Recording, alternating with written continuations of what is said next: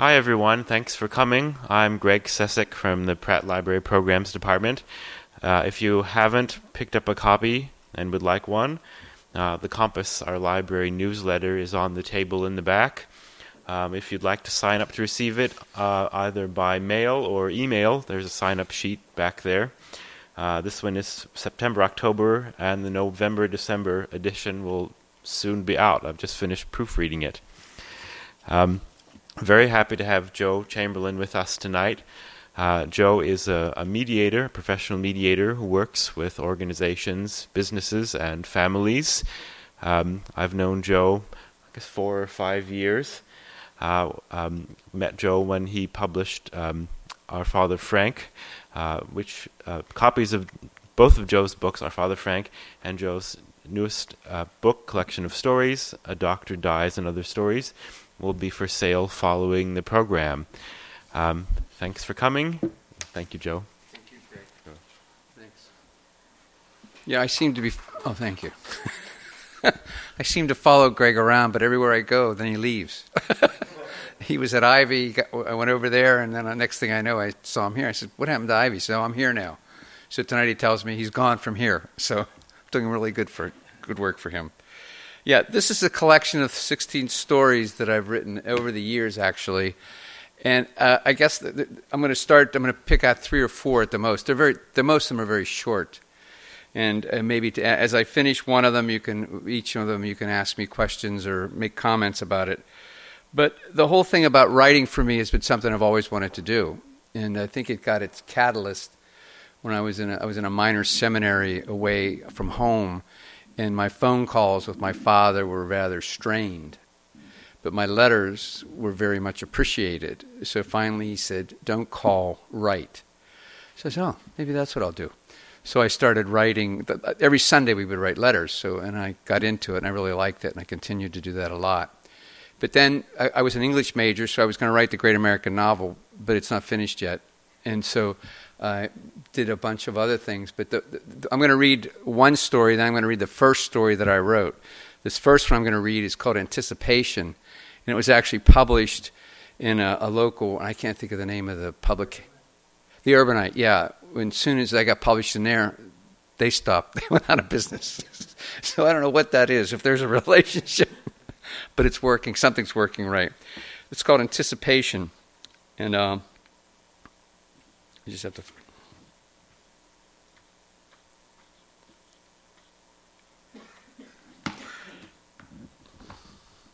I thought I could see this, but I'm going to have to hold it up. It's a little, the glasses aren't as good as they used to be. Anticipation. Pittsburgh in February was cold as it was dark. Sunset was at 5 o'clock in the afternoon. Yet by 4 o'clock, streetlights were on to pierce the darkness, hastened by the soot and ash from the steel mills. We look forward to the little bit of brightness that came with the snow, even though its white covering did not last long. Soon the soot from the mills made the snow a dark gray. As I recall those long, dark days of what seemed to be never ending winter in the late 1950s, I remember the importance of looking forward to something to look forward to. My memory has it as a Monday. We were through and past Sunday afternoon in the dread of another school week. And Tuesdays there would, ba- there would be baseball, basketball games. The noise of the game and the pleasure of sneaking a few cigarettes in the boys' bathroom while we talked about all we would do when the weather changed, which would make us think it worth the wait. So on a Monday, I was trudging my way along the frozen alley behind Mary Street, just about where it joins Margaret Street. Almost to the corner where I would round to go to Grindy's grocery to buy half a pound of summer bologna for my mother to fix our lunchtime sandwiches. I stopped I wasn't really thinking about anything except everything that might be someday. I paused and tilted my face to feel the sun. Closing my eyes, I could almost hear the splashes and laughter months away from the nearby swimming pool. At my feet, I noticed a crevice in the snow. I watched the thin stream of water which had been ice since the November freeze. It was clear and clean. I could even hear it moving as I stopped to follow its path to the snow to Margaret Street. And as I watched the water melt the snow, it uncovered the, the alley beneath and a popsicle stick partially stuck in the snow. Reaching down, I freed the sign of summer gone and moved it out into the stream, and I watched it float to the end of the alley in search of spring. So I wrote that for the Urbanite used to do themes, and that was one of their themes. Anticipation or waiting was the theme. So I decided to try, and it actually got published, and I was kind of excited about that. But the first thing I really wrote was on an airplane to Arizona, and at most of the what people write, they say, "What's from your life?" What is? These are all from my life. And uh, this one was about something that happened when I was in high school. And uh, I just started writing, and I wrote it, and it took me several. I think I got most of it written, but then since that, I've rewritten it four or five times, and uh, and then decided to put it in this book. It's titled "The Laszlos." I can still hear the sound of Timmy's body sliding inside the blue cloth covered wooden casket as we pallbearers started up the second set of salt covered concrete steps. Chartiers Avenue in front of St. Francis de Sales Church was impassable that last Friday in January 1960. It was not the snow, it was the two hearses lined up behind three other hearses. The church was full. It did not seem real. It could not be they weren't coming back. No more of Terry's grins or Tommy's sullen ways or Timmy's angry finger in your face. No more watching Sam Laszlo fetch his wife's beer as she sat smoking her unfiltered cigarettes, explaining the world to us as we waited for Timmy and Terry. In their low, tiny, ceil- low, in their tiny, low ceiling kitchen, with its darkened doorway to the dirt, dirt floor cool cellar, she had sat making sure her boys understood the rules. Lucy's rules. Lucy's rules allowed her boys to stay out late, wear real leather motorcycle jackets and boots, and smoke. Timmy had once gone face to face with the one armed manager of the Roxy Theater when told to put out his cigarette because he was not old enough to smoke. I'm allowed to smoke, said Timmy, taking one more drag before stepping it out. One of Lucy's rules was to be respectful to adults. The Laszlos were different. They were just a little tougher than most of the people who lived in the rocks and a little poorer. Their small kitchen was in a red Insulbrick house tucked back between two other houses. At first glance, you might mistaken it for a garage. But that very weekend, they had moved into their new second floor apartment above one of the stores across from St. Francis de Sales Church on Chartiers Avenue. I had forgotten all about the move.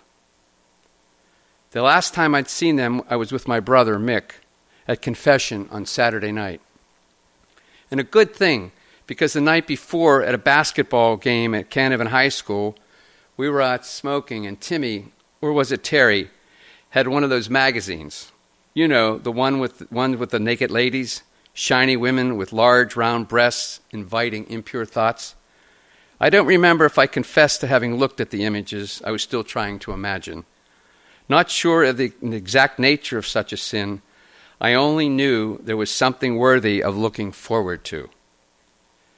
Leaving confession, we said a good night that became a goodbye. As they walked down the hill to their new apartment and we up to our house on Mary Street, we said we'd see them in church at the nine o'clock Mass the next morning. If we missed seeing them at church the next morning, I don't remember. Lucy's rules allow for them sometime to miss Mass. Monday, I'd gotten home from school early enough to go to the gym, and the intramural basketball coach asked me to take Terry's jersey. He hadn't shown up for practice again. As I left the gym, I walked to the alley at the top of the schoolyard halfway up Margaret Street. That is where the dream began. Paul Gill stopped me and asked, Did you hear? Hear what? About the Laszlos. They're dead. Can't be, I said, clutching Terry's jersey. I just saw them Saturday night. It was on the radio, Paul said. A McKees Rocks family was found dead in their apartment on Chartiers Avenue. No, no, I said. They live on Frank Street. Hurrying away, I started down Margaret Street and noticed a crowd at the bottom of the hill where Margaret Street intersects with Chartiers Avenue. There at the foot of the hill, across from De Sales, was a crowd of people and ambulances and police cars and lights. Lots of lights. I got as close as the side steps to the church. Standing there, struggling to comprehend, I noticed one of our priests coming across the street. As the cleric approached, he looked at me, reaching out, touched my arm, and answered my unasked question. It's true, they're all gone, he said as he walked past me to the rectory. Someone nearby was holding a radio. A family of five was found dead in their McKees Rocks apartment today. They had just moved into the apartment over the weekend. Sam and Lucy and their three sons Tommy, age 15, Timmy, age 13, and Terry, age 11, were found. They were apparently victims of carbon monoxide. The preliminary investigation points to a faulty space heater. Tommy, the oldest son, reportedly had come home late and found the others unconscious. He attempted to drag his father out, but the fumes were too much. He passed out and was found slumped over his father, who had already died. I ran home. Unable to hold back the tears, I was barely able to open the door to the cellarway, cellarway and stopped on the landing. Hearing me, my mother opened the door at the top of the stairs. They're dead. They're all dead, I said. Who's dead? she asked, helping me to the stairs, into the kitchen, into a chair. The Laszlos all died in some kind of accident. I think part of me thought that saying the words would help me wake up. The next morning on the bus to school, I sat quiet, somberly thinking about the Laszlos, especially Timmy, and the times we had fought. We had fought regularly when we were younger, and the only thing worse than the fight was the bawling out my father gave Mick and me, especially my brother. Not so much for losing the fight as for him not helping me out, as Terry did Timmy. Another of Lucy's rules her boys stuck together. The bus was warm, and there was a certain comfort, a distraction in going all the way to the base of the Hill District, where I had begun my studies to become a priest at Bishop's Right Latin School. Then someone opened a newspaper, and there on the front page, on the very quiet, nearly full bus, were their five pictures. It took all I had to hold back the tears. At school, Father Noor expressed his sympathy, offered a prayer, and assured me that it would be all right for me to miss school to attend the funeral. McDermott's funeral home was packed on Thursday. Not since one of the high school kids had been accidentally shot and killed in a classmate's basement had there been so many kids from the school. Most of us had been there to see Jake the mailman and the choo choo man, character from our lives who had died, so that we might learn about dying and viewing and funerals. Now, two of the largest rooms were lined with the five Laszlo caskets Sam, Lucy, Tommy, and Timmy and Terry.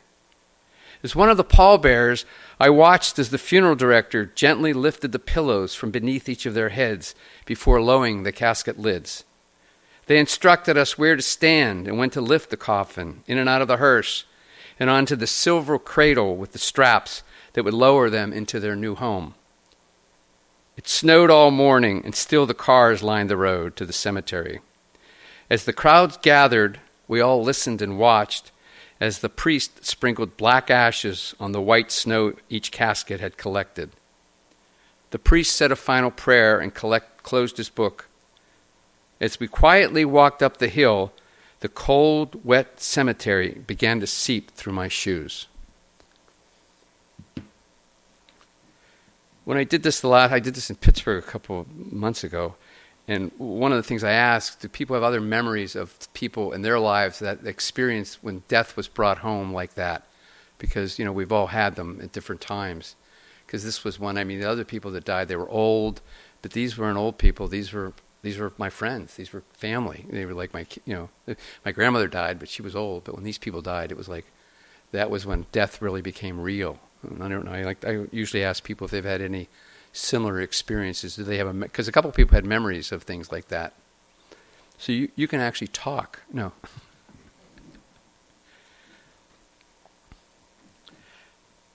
There's a couple more that I'll read, and then we can uh, open it up for conversation.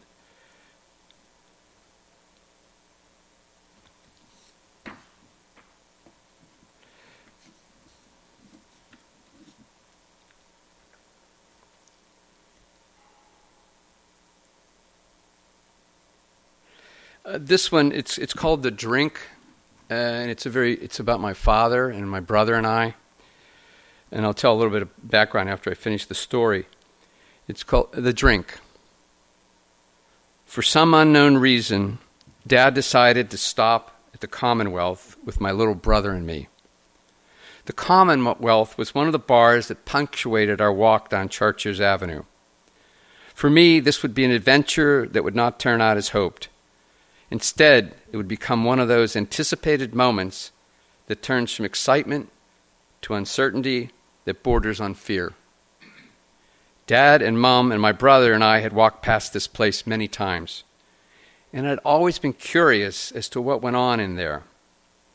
Music and laughter often spilled from the occasionally open door. There were always people. Many were laughing and having a good time, especially on Friday and Saturday nights. More than once, someone had stumbled out, glassy eyed, reeking of smoke and alcohol. But this was a weekday afternoon. Dad sat us up on the stools and ordered us ginger ales and himself a shot of something. He sat there smoking his Pall Mall and staring at the shot. Though it was summer, midday, and the door was open, the sun did not brighten the bar room. It was dark, made darker by the line of sullen men, elbows holding them up along the long trough like bar, as if the bar were some type of altar. Most of the men were alone or with one other person whom they occasionally spoke to, seemingly more to lecture than to engage in a conversation. Let me tell you this, you would hear. Otherwise, words were few, replaced by sign language that told the bartender when to pour another shot or when to bring another beer or both. Across from the bartender were several shelves of bottles. The bartender moved up and down his runway, reached for the right bottle to pour and which empty glass to fill when a patron placed it on the bar. He seemed to know most of the people, each man seemingly in his own world sitting near the other purposes only for the purpose of drink. Most of the pa- patrons stared, stared into their drinks or into the smoke of their cigarettes. Some talked to themselves. Dad simply sat there. I could only imagine later that what he was mad thinking about was the last time he had been in a bar. He hadn't had a drink for more than 20 years. And he, he had when we were going when they were going through the adoption process, it was like he was he was going to have to quit drinking or not because he was not he never went to Alcoholics Anonymous or rehab. He just stopped drinking. So he sat there and he stared at this shot for the longest time, looking at it as if it was looking at him, maybe talking to him. And while others sat there having one shot, then another, with many shots followed by slugs or sips of beer, Dad did not have a beer, only the shot before him. He did not touch it, not to bring it close, not to push it away. While no one seemed to care that our dad wasn't drinking, one or two did note there was a shot not being drunk. My brother and I were more interested in the music coming from the jukebox across the room. We had never seen Dad drink anything but coffee, which he drank by the gallon. On occasion, when his ulcer was acting up, he drank buttermilk. Coffee and Malls were the mainstays of his diet. He did not have one without the other. Most of the time, when he drank his coffee, he talked to whomever was close. Mostly that was our mother, even if he was in the dining room and she was in the kitchen. That day in the bar, there was no conversation. Finishing his Pall Mall, he crushed it into one of the numerous ashtrays that lined the bar. Let's go, were his only words. As Dad, as Dad stood to help us off our stools, I noticed the shot was still there. My brother and I said nothing. We walked back up Chartiers Avenue onto Island Avenue and up Mary Street Hill to our first floor apartment. Dad stopped in the kitchen to sit at the table and have a cup of coffee with Mom. My brother and I asked to go outside to play. We never spoke of that day or the visit to the bar or the abandoned shot. The next time we were in a bar with Dad, it was a place on the north side referred to as the chapel because of the well behaved patrons. The four of us went there to eat fish sandwiches. Dad drank his more than two cups of coffee while Mom and Mickey and I drank ginger ale. So that was a. And it was funny. I was telling my brother about this. He doesn't remember. says, I don't remember that. Like, what? He, he, never said why he, he ordered the shot. Uh-uh. I mean, what it was. I, I, mean, in hindsight, was I think it was that he could resist the temptation. He could. He could. He could fight the bottle. He could fight the and and nobody was going to tell him what to do with it. He didn't need anybody's help so it was sitting there. Richard Pryor once did a skit where he was in a gun store and a gun was talking to him. Buy me, you'll need me, I can protect you. Well, this, go on, Mike, take this. This will make everything a little bit better. And he just looked at it. So, and he never, because, you know, uh, the family, uh, you know, Irish Catholics, the alcohol was always a problem, but there was never any alcohol in our house. It, it never, except when my brother got to be a certain age and he started bringing it in. So, but it was quite a. But the funny thing was is that he didn't. Uh, he he never said any what it was about. That was part of. We didn't talk about those things, and uh, he never he never told us not to drink or not. But we never saw him drink, and we never saw him. But we saw plenty of others, you know, in the neighborhood and all that. So. I think it's strange that he brought you all with him, yeah. That was I, I, yeah, that is strange because that's why would he take us to the bar? I think, and this is conjecture, would be is is that it was the temptation. What did he want? The, the drink or the kids? Because you know a lot of, well, you know, it wasn't uncommon to take kids to bars in McKees Rock where I was. You would you would go in. What?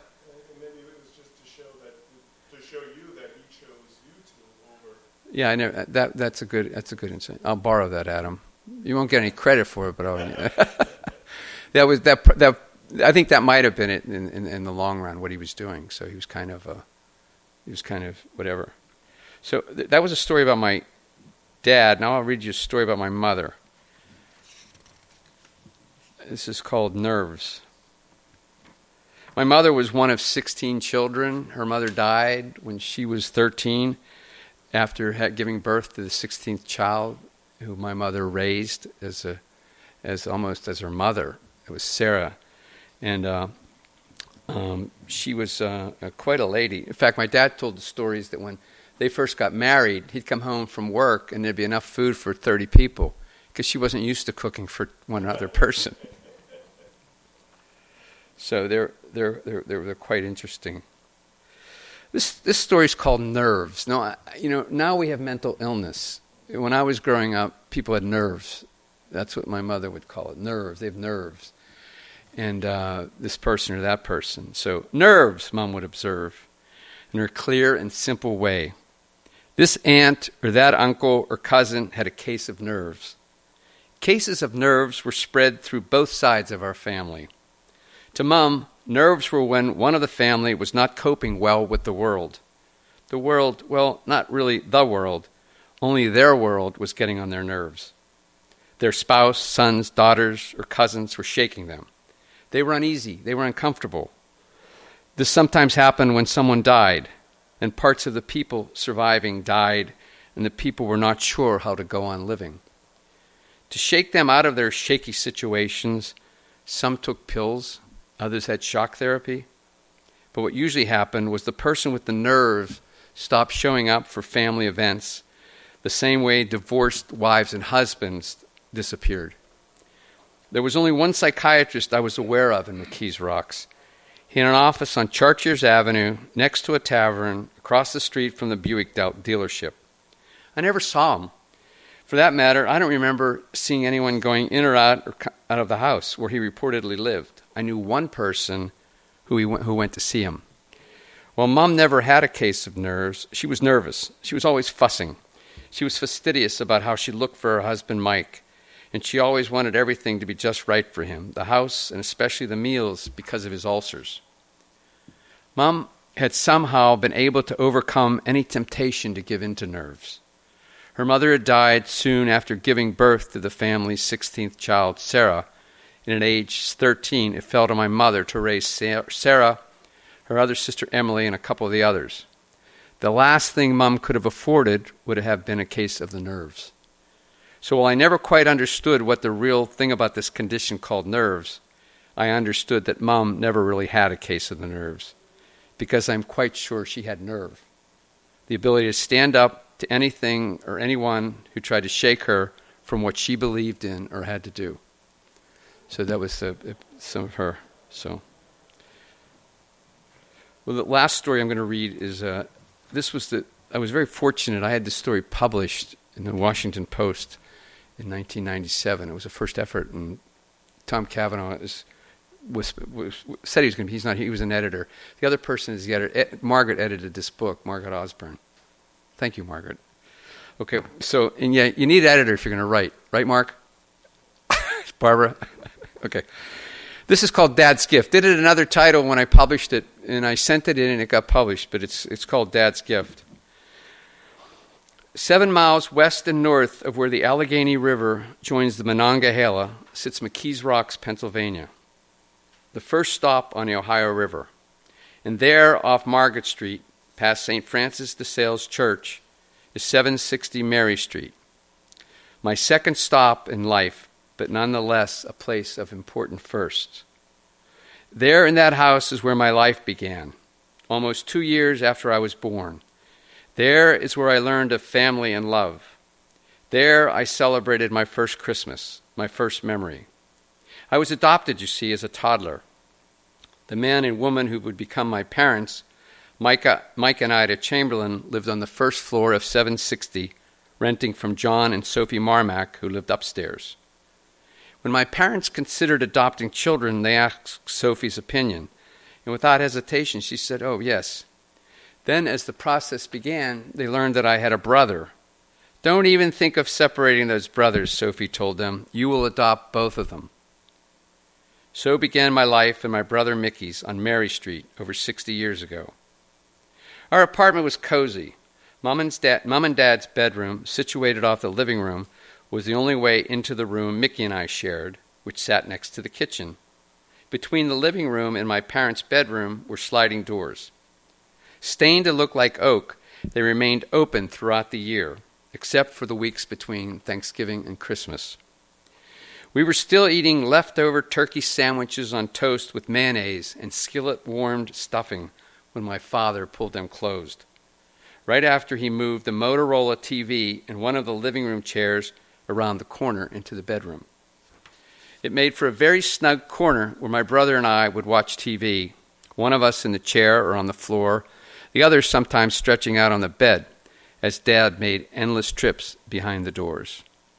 After moving the sawhorses and large pieces of platform plywood into the living room, he brought in the boxes. Mickey and I were instructed to look away, and mostly resisting temptation, we did. Dad usually worked on this project in the morning. Because he was on the second shift as a guard at the Dravo boatyard, he left the house by three in the afternoon for a workday that ended at midnight. After an abbreviated night's sleep, Dad would start his never ending cup of coffee, have a few Pall and begin his labor of love. He wore guard clothes that had become too shabby for regular workwear heavy black trousers, plain toed black shoes, and a gray shirt that my mother no longer ironed crisp and that no longer had the benefit of the thin metal collar stay. He did not shave until it was time to go to the boatyard, and so he often had a day's growth or more. Dad's labors went on for periods, longer periods of time as Christmas drew near. During the last several days, he would extend these efforts, sometimes working all night, finding his rest for the next boatyard shift in a nap. His work, coupled with my mother's flurry of activities, shopping and baking and decorating, created much of the holiday excitement. There was about the house a quickened pace, a Saturday morning sense, the opposite of Sunday afternoon foreboding, that singled coming joy. It was now everywhere, every day, all day long. One of the most difficult parts of the waiting was not being able to go through the living room, into the vestibule, and upstairs to Mars, my name for Sophie, as I could not pronounce her name. We called her husband, John Marmack, Daddy Mar. We would have to go through the basement, taking a circuitous route that ended in a dark, drafty hall leading to her living room. And we had to go because Mars was our second home. Their living room was where the other parts of Christmas happened. Though not as secretive as my father, Mar would spend hours decorating her mantel. She would cover the wall above it with wrapping paper and tiny lights that spelled Noel or Merry Christmas, and she would line the mantel with little winter figurines in a creche in a field of cotton snow. We also went there for the vegetable soup that Daddy Mar cooked on Saturdays. It was his own recipe, and he would make enough for the entire week. Each day he would warm some for his supper and add to it noodles that were kept in a separate bowl, also cooked on the weekend. The soup was special, so much so that my brother Mick, who didn't like carrots, would only eat them in Daddy Mar's soup. We usually ate at least one bowl at the kitchen table on every visit, regardless of the time of day. But at Christmas, Mar would let us eat in the living room. First, she would spread newspaper on the floor, then bring in the soup with either slices of Mayflower's rye bread with chunks of butter, butter, or a ham sandwich and a tall glass of iced tea with a piece of lemon. And we would lie there and watch the marionettes in the night before Christmas and the first Christmas. There on the floor of our living room, we would wait for Christmas. Sleep was difficult. It seemed to come just before we were awakened. As Mickey and I stood in our sleeper pajamas with the soled feet, I almost did not want the doors to open. Waiting had taken on a life of its own, and in the wait, a new meaning had come to be. And the wait was a life where all possibilities existed. Once the doors were open, the anticipation would end. In its place would come wonder and excitement. There was so much to see and take in. There, just beyond the doors, was a city. A city that stretched all the way to the windows across the room. The streets were made of white sand, edged by green sand, of the yards were the houses with their cellophane windows, many built of wood by Dad's own hands, sat next to the latest Plasticville buildings the hospital, the diner, and the split levels. The street lights were hand bent, each with its own tiny bulb, and stood near to the telephone poles as hand painted citizens made their way motion, motionlessly along the streets. There were two at Lionel trains the Santa Fe, with, with its imaginary passengers eating and sleeping and enjoying the winter scene, and the freight train, complete with a log dumping car and a smoke puffing engine. The city had an industrial section and a downtown and a poor section, all near and neat to one another. On the two ends of the platform were elevated sections. One held the airport and Dad's handmade mountains, and the other, across the room, near the windows, held the Christmas tree topped with an angel. Beneath the tree sat the manger, the reason for it all, according to what we learned each day at St. Francis de Sales School. While that was also part of Dad's reasons for this creation, I believe his real motivation was to let the three of us know how important we were to him. And so he would give us this world, his world, each Christmas. I left McKees Rocks nearly 50 years ago, and yet each Christmas season, as I prepare for the holidays, I open my box of Christmas memories. This one is always there, a living treasure. So. Is the house? No, we no we moved. We, I mean. No, but is the place still there? I mean, the still Oh yeah, it's still there. It's still there. Somebody, the, the lady that lived there, she's long passed, and she sold it to her her uh, nephew or something lives there. Been.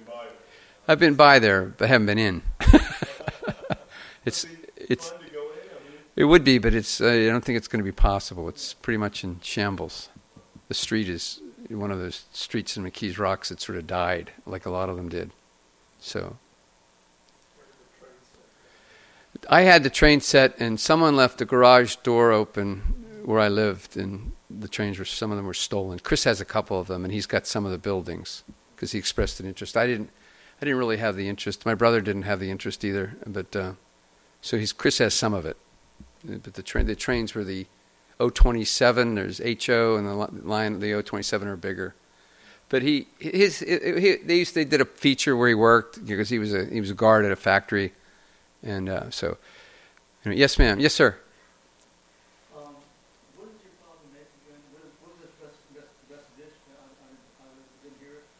uh? Well, my father died. He died following surgery for lung cancer. He had a heart attack.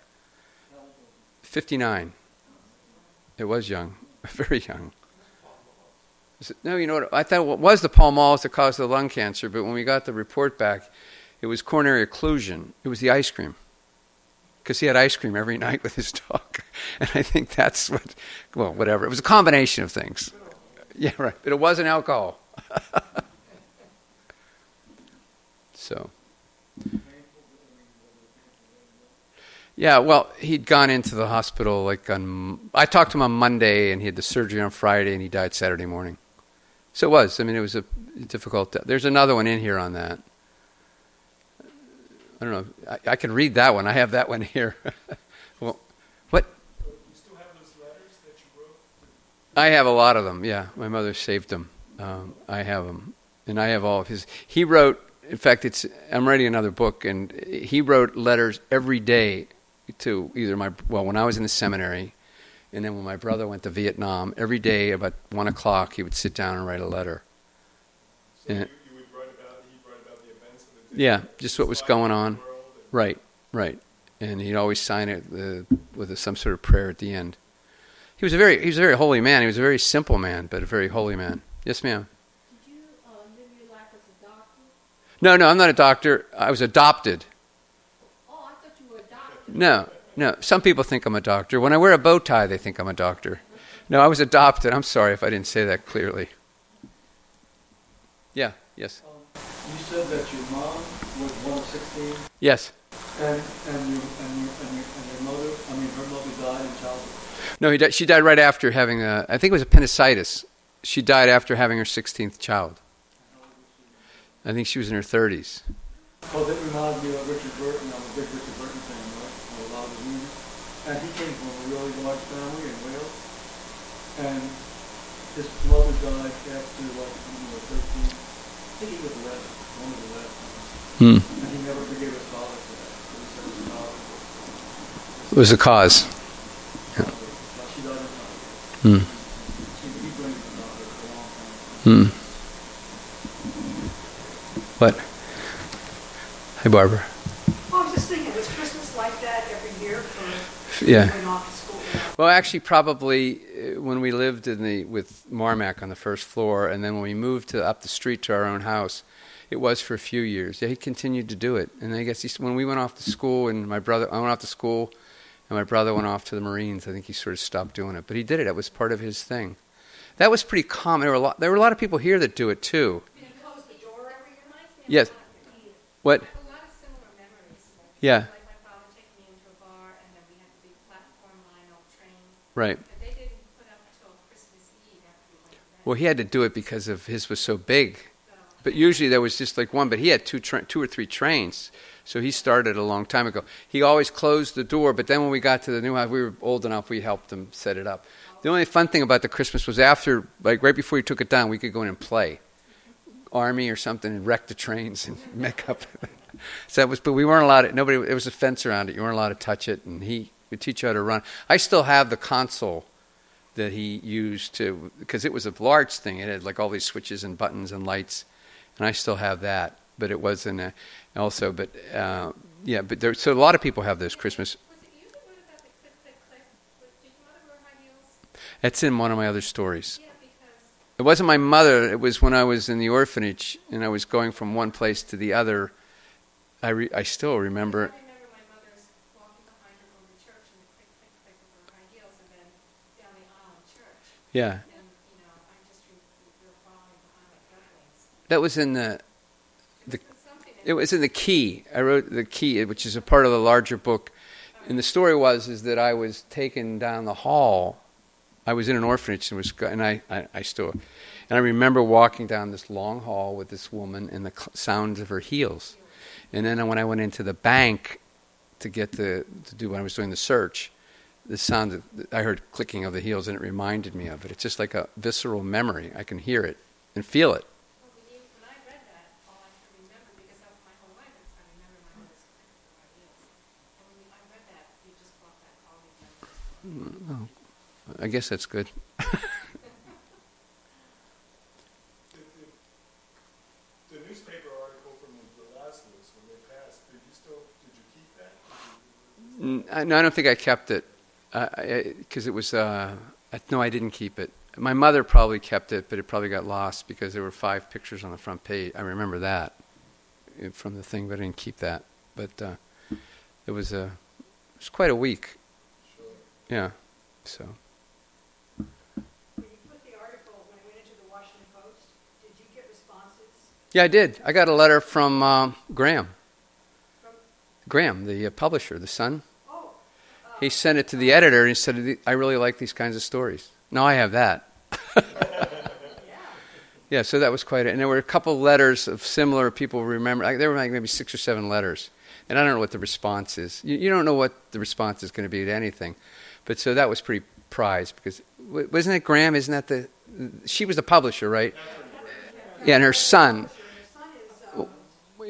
At the he was he was an editor or something who did something. no, wait, wait, what's, anyway, I have it at home. Anyway, yeah, but he did. They, they, so there were some nice responses to that. So yeah, Don yeah, yeah. Don, you remember Don? Took over for her. Yeah. Oh, he did. He was the publisher after she left. Okay. So Did you explore the identity of your biological uh, parents? yeah, I did. I met my birth mother. Didn't you read the book, Dave? I mean, why? No, I thought the first one. You had that one. Our father Frank. That was the first. I, I fictionalized their relationship. Now I'm writing another book that's going to go into, uh, hopefully, much more deeper into the relationship. And basically, it was reconciling the fact of my life with being a Catholic, and they didn't fit. You know, it didn't. So that's an. You, can get an advanced order, Dave. Our, our, lives, uh, we were separated at birth, so to speak. Some of the stories just mirror my memories of, uh, of things. Uh, um, strange as it might sound, when I was a young boy, probably four or five, driving uh, with my dad, and he had a, uh half a pint under the front pillow, the seat in the, or In the car? pillow in the front seat, and he'd always have me look out the window. He says, Oh, "Look right. out the window," and I'd look there, and just like the stair was in the pool area, and he was, you know, Sipping. swigging, and I asked my mother years later, and she says he was probably ashamed to, you know, Let you see him drink. The son see him drink, and it was just, and you didn't think it was anything that no one else did, you know, but when you look at it or think back about it, how dangerous that, that was. Um, Right. And then another one, maybe somebody could uh, remember, what's the typical plant or flower that is brought to the cemeteries? You know, it's like generally red. Gladiola? Geranium, okay. So the memories of, of, uh, the, the memories of that. The geraniums? Boy, We always went to the grave site of my mother's, my grandmother's son who died in the war. You know, always brought the geranium. And so I can't, anytime I see a geranium or actually smell, that's the memory of a visit to the, uh, to the cemetery. Isn't that odd how, I don't know if they're the traditional plants to take to the cemetery, but when I see or smell, I, it brings back memories. And they, they weren't somber or sad memories because we went as a family and, you know, as a young boy, you, you kind of, uh, you know, have the, the supportive family there and try to explain to somebody what happened, Right. you know, because like, uh, well, we're almost the same age, I guess, a few years between us. Right. Our birthdays are a week apart. Remember what? My grandmother would not have geraniums in the house because of the smell of death. Isn't that something? Okay, so I, won't. She had a lot of superstitions. Yeah, but that it's interesting how certain things in the memory. I remember we never ate between meals. We just didn't. There was uh, like snacks and all that. And I remember Thursday night, like, a, and I remember because it's a, this is Thursday. Thursday's my favorite day. I don't know why, but it is. And I remember my mother one Thursday night asked me if I was hungry, and I said, "Yeah, I, I am." And she made me a fried egg sandwich with lettuce, tomato, on toast. I can still taste it. And I wrote that to her on an Easter card about what it, what it meant to me because I had a strained relationship with my family. Well, I mean, we eventually reconciled, but it was very difficult because I was, as I said to somebody, I was two years old. I walked into the house and said, "I'll take this bed," because you know I was that old. I was, and they, so I was beyond their grasp. And so that's so a lot of this has been trying to reconcile. But my brother has the real stories, but he won't tell them. There's one story in here about an intruder that a peeping Tom had been looking in our window. And so I wrote the story and I told my brother about it. A guy came to the window. We were lived in an alley. Mary Street was an alleyway between one place, Mary Street, and the alley. So you could walk through it. People walk through it all the time. So we, my mother was saying our prayers, and there's this guy out there looking through the window with a little lid with the hole, the peephole. And um, so my dad taught pistol. In fact, he loaded wep pist- uh, uh, shells. He taught, taught pistol, and there were guns all over our house. So he comes home and he's got a 22 caliber pistol with him. So the next thing we hear is "Don't move." So the next thing you know, my mother, I mean my dad, marches this guy because the kitchen, our bedroom, their bedroom, and the living room was the extent of the house. It was like three rooms that connected. So he marches him through and he takes him into the living room. And I remember the cops coming and taking the guy away. And my brother says, No, you forgot something. I said, What did I forget? He said, Before they called the cops, Dad and Uncle Edgar took him outside. I said, Come on. He says, I'm telling you. They, they, they, you know, they took him outside. Then they called the police. So, but memory is an interesting thing because you know people. My it's you know, my brother up, he'd be re, re, re, rebucking everything I'm saying. Oh yeah, it didn't happen that way. But he did agree with the Christmas story. He, he liked that one. So, but there were some other. So the other 16 stories and a couple other ones. There's one about a doctor that was I knew somebody here I knew knew his widow, and he was studying glioblastoma, which is a very rapid brain cancer, and he was slicing you know the cells and he was a PhD, he wasn't an MD, and he got it in, in October and was dead in February. And that's what happened. So there's a couple other stories. There's one about some fiction stuff. One was inspired by James Gandolfini. He did, uh, I think it's called Day Alive, where he interviewed these vets that came back from Iraq and they had no, they were no limbs. That's the first story in the book, and it's complete fiction. I just made it up, but it was what his uh, what it must be like to be a, a vet. And the other story that is one of my favorites, but it's a little bit long. It's called Brian's Day. It's the day in the life of an autistic child, and um, it's it's interesting. But as some people say, nothing happens, but nothing happens, but everything happens when you're dealing with an autistic child, because everything is around his or her, whatever. So, so there's 16 of them. I hope you. I, I'm glad to hear that they, you know, connect with some memories. So I'm working on the next one. I'm taking advanced orders for the next one because of the pictures, it'll be one hundred dollars. I'm making up pictures. No, no, it'll be. I'm I'm working on it. I've, I, you know, I'm, well, I'm working on it. That's all I can say. Joe, I met you 20 years ago when our sons played soccer, and, and when have you started writing? I was writing then, Dave. I couldn't tell you. No, no, no, no, no, no. I actually didn't start writing. I think it was about that time. Really? Yeah, I was. Well, most of the time, I, mean, I don't know about other people. I really didn't want anybody to know I was writing. It's like you don't want anybody to know you're writing eh, because it's uh, it's so hard. And finally, when I got the first the Our Father thing done, it took about seven years. you know, because I would go and starts and stops and all that. Uh, I did what Walt Whitman did. You know what he did? He published it himself. so, so I'm in good, good, good company. But it's so hard to get. It's so competitive and uh, and all that. But but if you're interested in writing, Margaret conducts writing classes, and she teaches at the Odyssey program. I've, that's where I got the inspiration for this book. I just love those stories you read, and I'm going to buy one for myself, my sister, and my neighbor.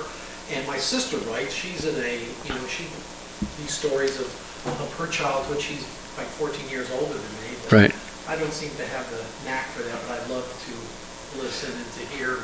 Well, thank you. Of, uh, you know, bring back those memories. Me- Good. It means a lot because when I when I describe the audience for tonight, I'll say it was small but enthusiastic. Because the first time I did a reading, I had six people, and I said it was a small but enthusiastic group. So it's hard because you know, Greg can probably speak to this. They've, they've had big names and people because I've had I had four cancellations on the way to the library. I can't make it. And so, but Mark and Andy were here because they were their lives were threatened. what? Oh, these two? Oh, good, good.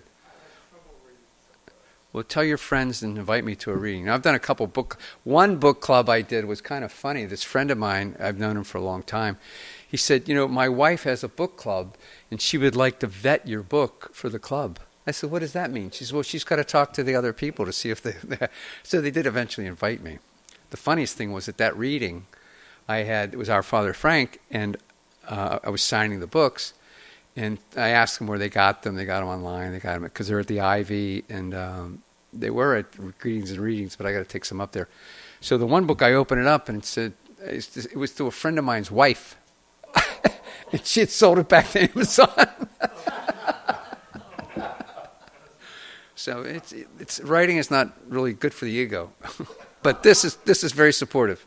On that note, I, I want to say, in addition to buying lots of Joe's books for your friends for holiday gifts, the thing that you can really do to support Joe's writing career is to write a review on Amazon. And it doesn't have to be a long review. It can just be two or three lines, but that's really, really important. Um, so if you could do that, that would be. It's very helpful. Well, you always say nice. Right. Yeah, that, that's a, that's a caveat. I have trouble because these are really well. Well, that's right, but you know, right, but if you're hesitant about it anyway, don't do it. Right. Yeah. Right. St- stay at home. Send it to me directly, and it'll get lost in the mail. yeah, but send me directly.